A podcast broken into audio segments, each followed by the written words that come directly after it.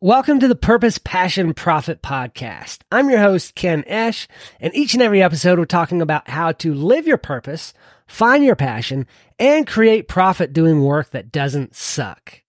Let's jump right in.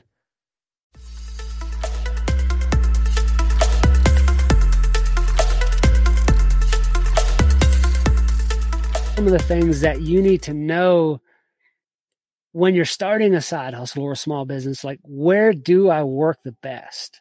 What are my strengths so that I know what I want to do and how I like working and all of those things. And then you also want to look at your interests and passions. And I'm going to pull up another graphic here. It's this is called Ikigai, I think.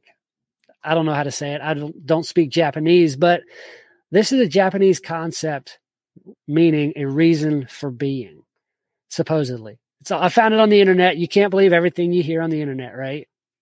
But when you really dive deep into who we are, and like in this specific instance, we are trying to figure out our uh, a side hustle or a small business that we can start.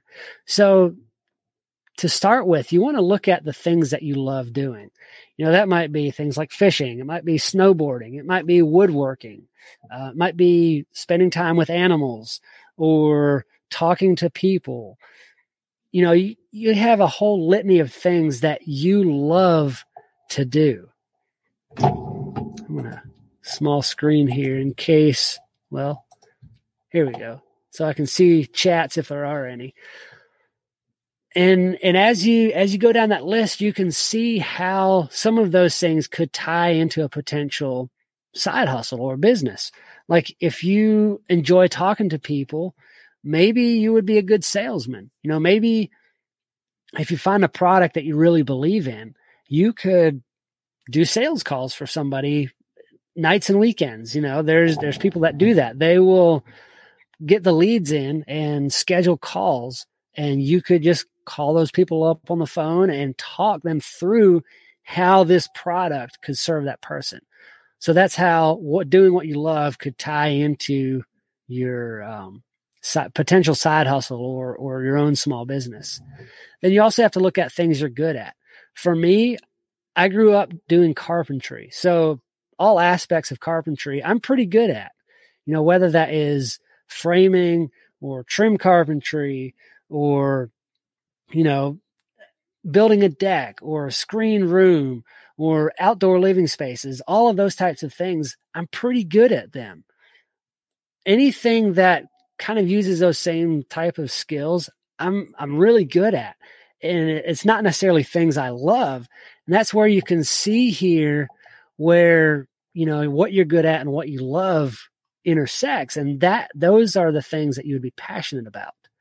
And if you move over to uh, what the world needs over on the right, that's some of the opportunities that's out there. The things that the world needs are, you know, if you're driving down the road and you see, hey, look, there's a fence that's falling down. That farmer needs a new fence. I'm really good at building a fence. I can go serve them. I can go offer to to fill that need for him. Or if you notice that uh, during the wintertime or rainy season, people have a hard time keeping their vehicles clean. And you like cleaning your vehicle. You know, that's something you are good at and you love. That it's also a need that's out there in the world. You have to identify what those needs are. And the place where what you love and what the world needs intersects is your mission. And then there's a fourth part of that, though. You can't just do those three. You also have to have something that you can be paid for because there's needs out there that people are not going to pay for. There's things that you love doing that uh, people aren't going to pay you for, and there's things you're really good at that people aren't going to pay you for. And so you can see kind of where some of these other intersections are, like what you're good at and what you love and what you can be paid for. It gives you satisfaction, but maybe a feeling of uselessness because the world doesn't necessarily need it. But what you're good at, what you love, and what the world needs, that brings you delight and fullness, but you're not getting paid. There's no wealth there. What you love, what the world needs, and what you can be paid for brings you excitement and complacency, but a sense of uncertainty because you maybe aren't that good at it. What the world needs, what you can be paid for, and what you're good at is comfortable, but leaves you feeling empty because you don't necessarily love it. But right there in the middle, where it says Ikigai, right there in the center, that is where where your side hustle or your small business that you're starting like when when you can find that thing that brings all of that together then then you've really really got something. So this this also plays into step number 2 that I have here which is knowing your why. Got a couple of quotes here three actually there's two great days in a person's life the day we're born and the day we discover why.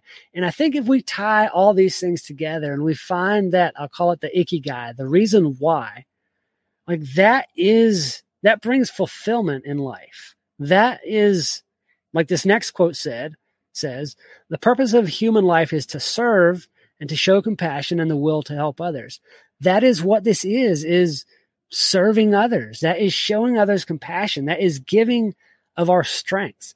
I believe that's what we were created for is to utilize our interests, our gifts, our passions, our skills, our talents, our abilities, everything about us that God created us with.